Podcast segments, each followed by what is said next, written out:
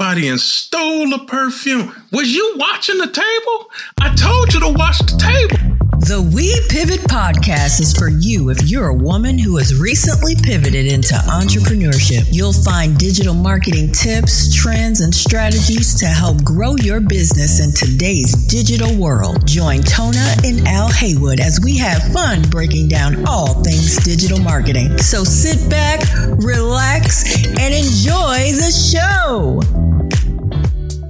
Welcome, everyone, to our first podcast episode. We are so excited to have finally launched. This has truly been a long time coming.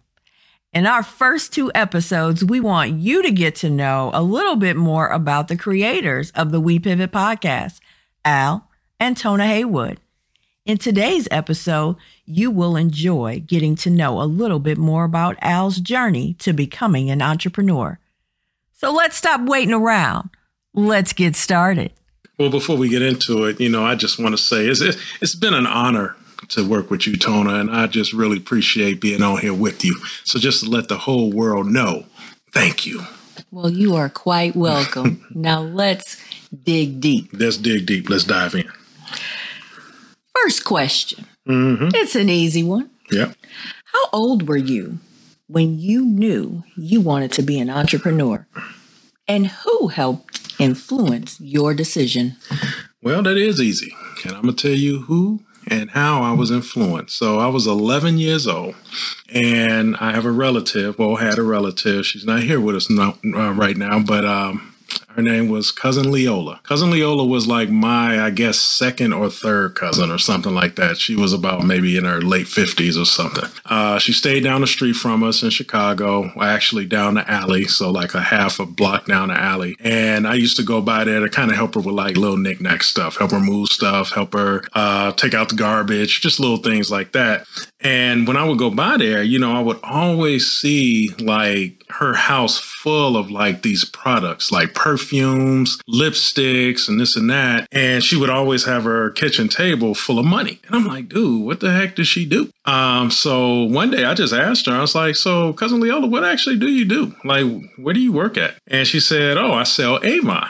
And I said, really? She said, I said, um, you work for a company or something? And she said, no, I work around the city of Chicago. I drive my car around and I find like spots here and there and set up her Avon table or something like that. I was like, oh, okay. And then she said, you know what? You should come out with me sometime.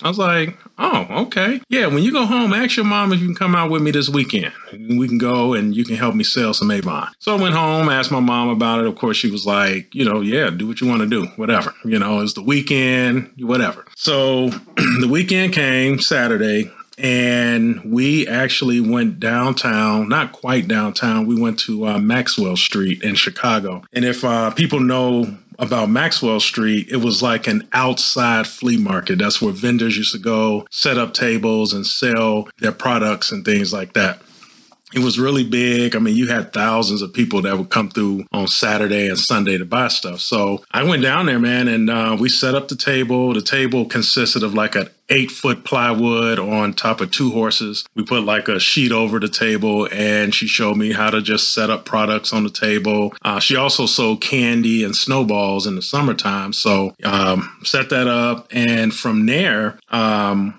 just really learned entrepreneurship from my cousin Leola. Uh, taught me how to watch the table because people steal. Uh, showed me how to like collect money, calculate this, calculate that. She actually gave me a sheet on Avon products that I kind of studied, so I knew like what the products was and um, you know, how much they cost and things like that. I mean, she actually showed me sales at 11 years old and it was a great, great opportunity and I made good money. So the thing about the money was she said, if we make money for that day, mm-hmm. then or if she makes money, I make money. If she don't make no money, then I ain't gonna make no money. And I was like, oh, okay, I'm cool with that. So I'm 11 years old. I didn't care as long as I made something. Uh, so that was like my first experience in entrepreneurship, and it was my cousin Leola who kind of showed me, you know, uh, as an entrepreneur, this is what I do, and this is like how much money I make, blah blah blah. So,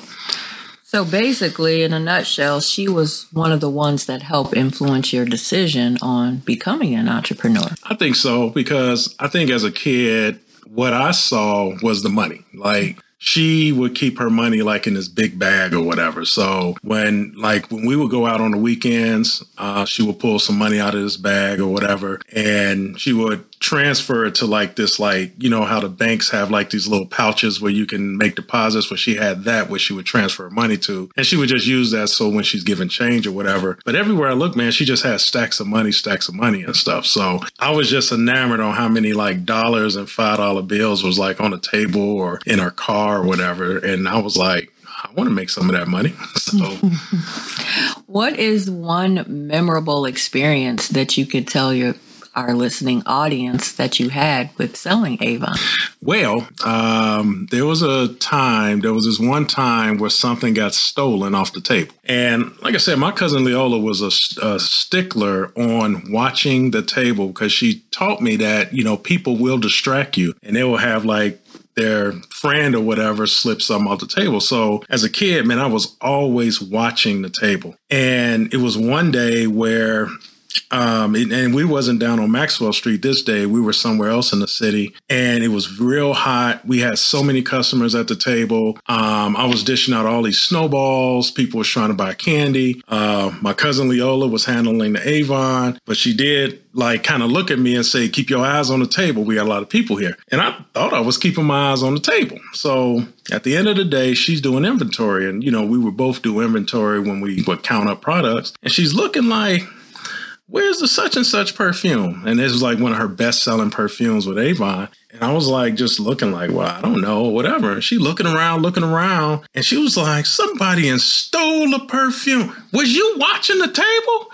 I told you to watch the table. I was like, well, cousin Leola, I'm watch- I watched the table. I was, you know, whatever. And she said, you wasn't watching that table. You wasn't watching. I know you wasn't watching it because I, I, I don't ne- never let nothing get stolen off the table. See that that's your fault. And she came at me as a 11 year old, pretty much cussed me out Wow. She cussed me out because it got stolen. I started crying and stuff. So I get home and my mom, she's there and she knows something was wrong. And she's like, well, what's wrong? And I told her that, you know, cousin Lee told me that, you know, I let something get stolen. She cursed at me and I started crying.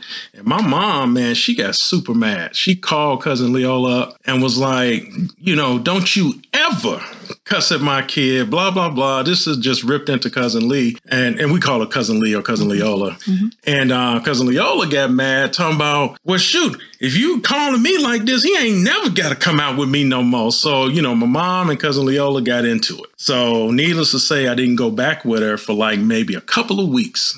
And I guess I don't know what happened. I can't remember, but everything kind of boiled over. And then I started going back out with her or whatever. And I could tell this time she was like a little bit more timid around me. She didn't really raise her voice and everything. She was more calm and stuff. And for like maybe, I would say a couple of years, man, like during the summer times, I would go out with her like during the week, a couple of times during the week, on the weekends. And then when school would start, um, I sometimes kind of went out on the weekend, but mostly it was like summer times where I would go out and sell Avon. So, so wow. yeah, so that was uh that was uh, the time where yeah um, I got cussed out, and that was a bad time as an eleven year old. I can imagine it would be a bad time, but it didn't deter you from entrepreneurship in the future. Right, exactly. so, next question what specific events in your life led you to decide on concentrating on web design as the core of your business? Well, that kind of started back in 19, I would say 99, when I went back to get my master's degree. Um, I went back and to get my master's in instructional technology. Um, I was down in Arkansas, to be exact, Arkansas Tech University. Uh, went down there initially to coach football. Uh, so I did coach football for one year, but while coaching football, I was in the instructional technology program well, for the master's degree. And I found it so fascinating because with instructional technology, uh, they were talking more so about how to use technology as a tool in the classroom and in like the corporate setting uh, for training purposes for the corporate setting. And web based training came out, you know, was coming out around that time.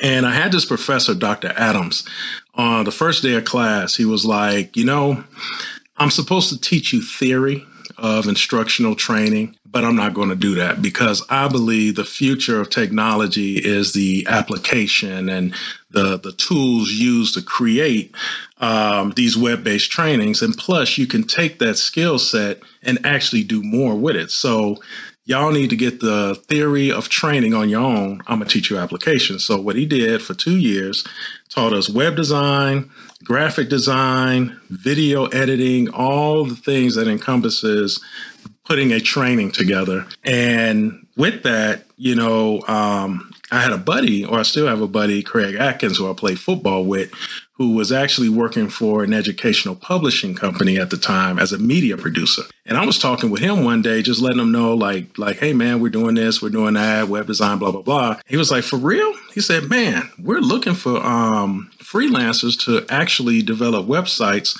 for our companion websites to our educational books that our authors put out.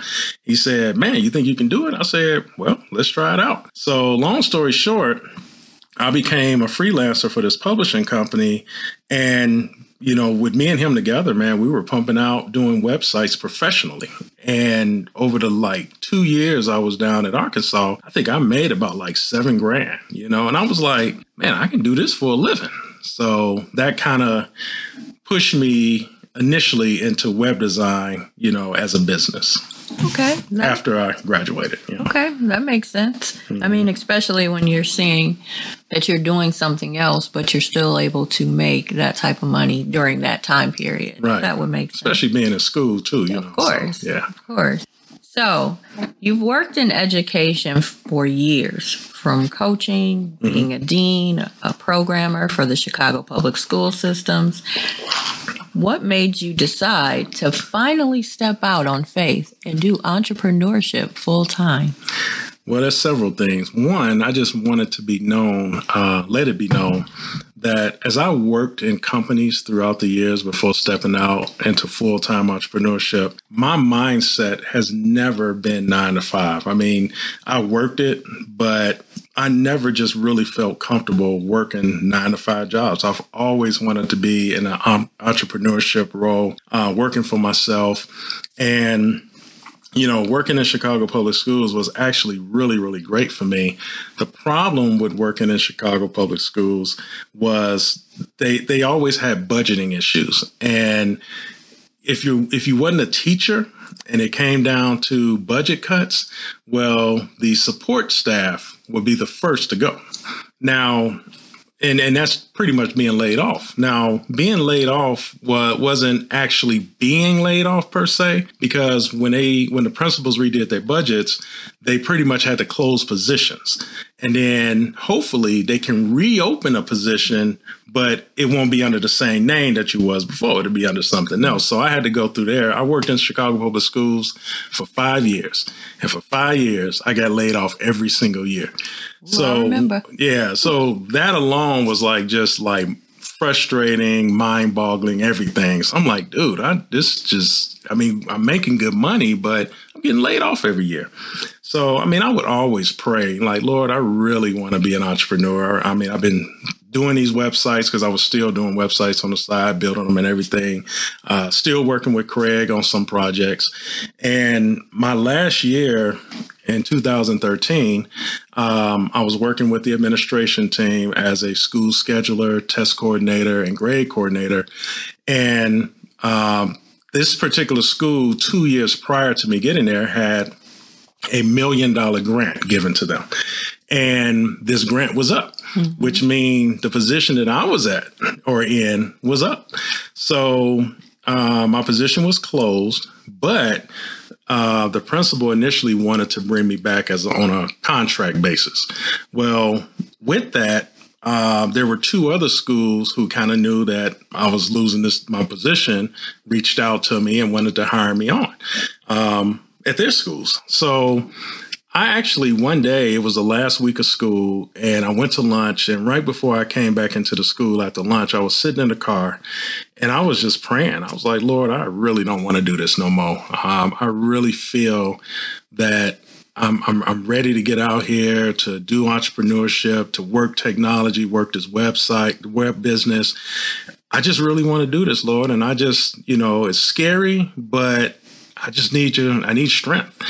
And I don't know what happened between me going in, finishing out the day, and then coming home, but I just decided that I'm done, you know? And I had committed to coming back to that school as a contractor, but I had to call up the front office and say, "Hey, I, I know I said I was going to do what I said I was going to do, but I changed my mind." Mm-hmm. And they were a little mad, upset about it because the person that they had brought in at a lower pay to take my position was counting on me to help train her, and you know, I kind of felt bad about that too, but. I just had to had to do what I had to do, you know. So that kind of was the beginning of me getting out here and pushing entrepreneurship full time. Yeah, that totally makes sense. You know, when you get that call and you pray about it and the Lord gives you peace, mm-hmm.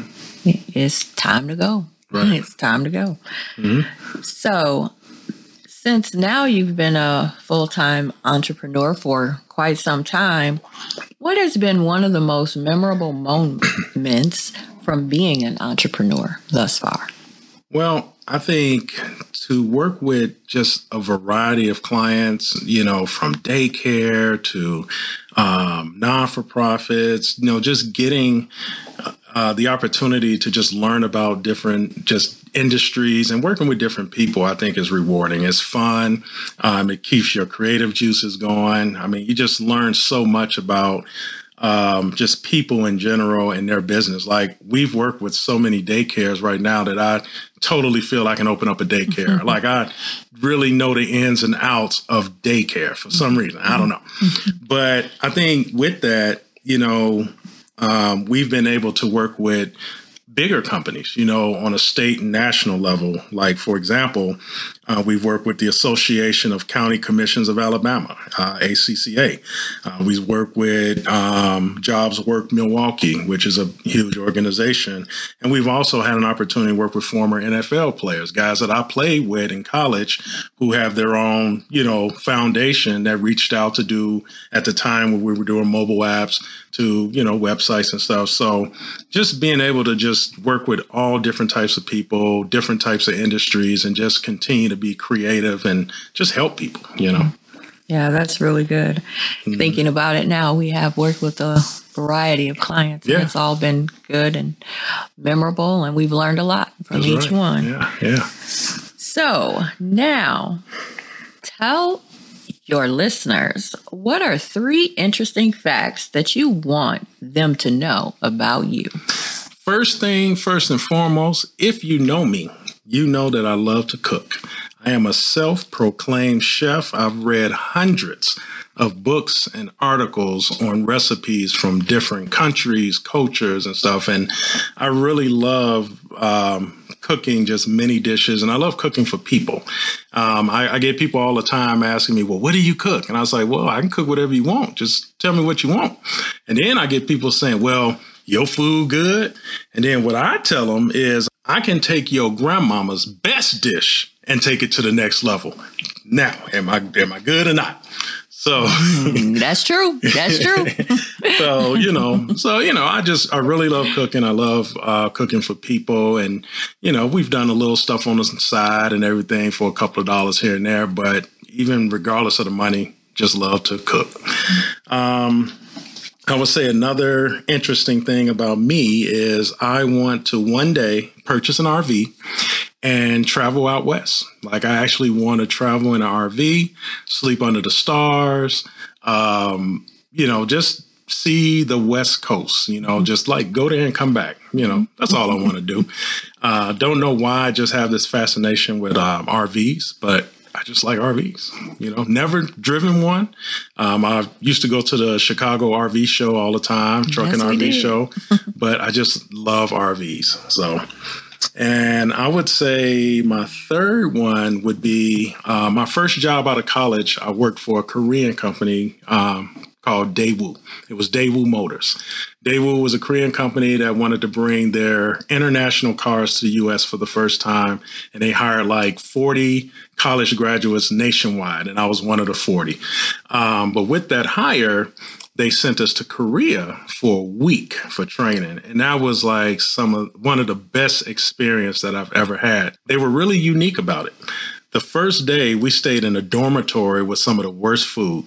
And we like, dude, like, is this how our time is going to be here? Because I'm ready to come back to the States. But then the last couple of days there, we stayed at the five star hotel, had all kind of wonderful food. And what they wanted to do is kind of give us an experience of how you know some of the you know South Koreans live versus some of the high class. So they gave mm-hmm. us like from like real poor to middle class type living to high class living. And I thought that was kind of fun. And I get to got to ride in a helicopter for the first time. So we're in a helicopter going over this like looked like the Amazon forest or something like that. but it was like some huge forest that we were trying to get to another part of the country was in a helicopter. So that was great. Oh, that sounds fun. Yeah. But was it scary? no, it wasn't scary. It was loud. It was kind of loud in the helicopter, but it wasn't scary though. Really enjoyed it. Okay. Yeah. Well, that's good. I'm glad that you were able to give those things to our listeners. So now mm-hmm. they know just a little bit more about you. Mm-hmm. Now, the last question What is the best business advice you have ever received? So, the best business advice didn't actually come as business advice. It actually came from an old college coach, the late Bill Mallory. He used to tell us all the time to be consistent in everything that you do um, because in life, you're going to have a family. Some of us are going to have businesses. Uh, there's going to be a lot of people depending on you. So, whatever you do, just stay consistent. Stay consistent. And if you're going to be a chef, make sure your food is consistent. If you have the best customer service, make sure that customer service is always top notch. Just be consistent.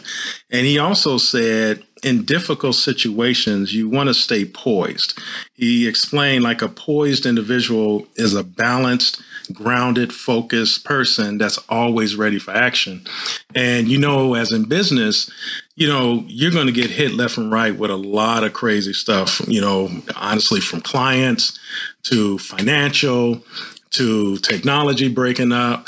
If you don't keep your poise, you can get distracted and you're not going to make wise decisions.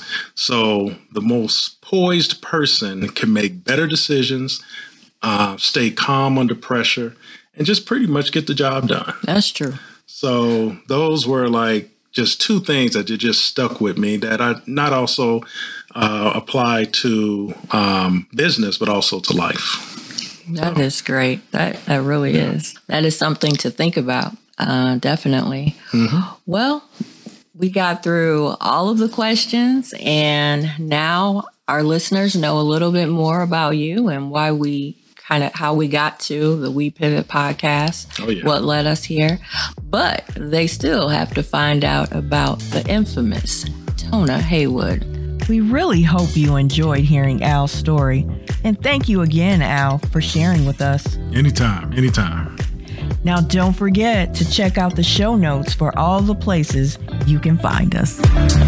We're so excited that you tuned in to the latest episode of the We Pivot podcast. Thank you for joining us. Now, whether this is your first time or not, please make sure to subscribe and share with a friend who can also use some digital marketing guidance as well. Until next time.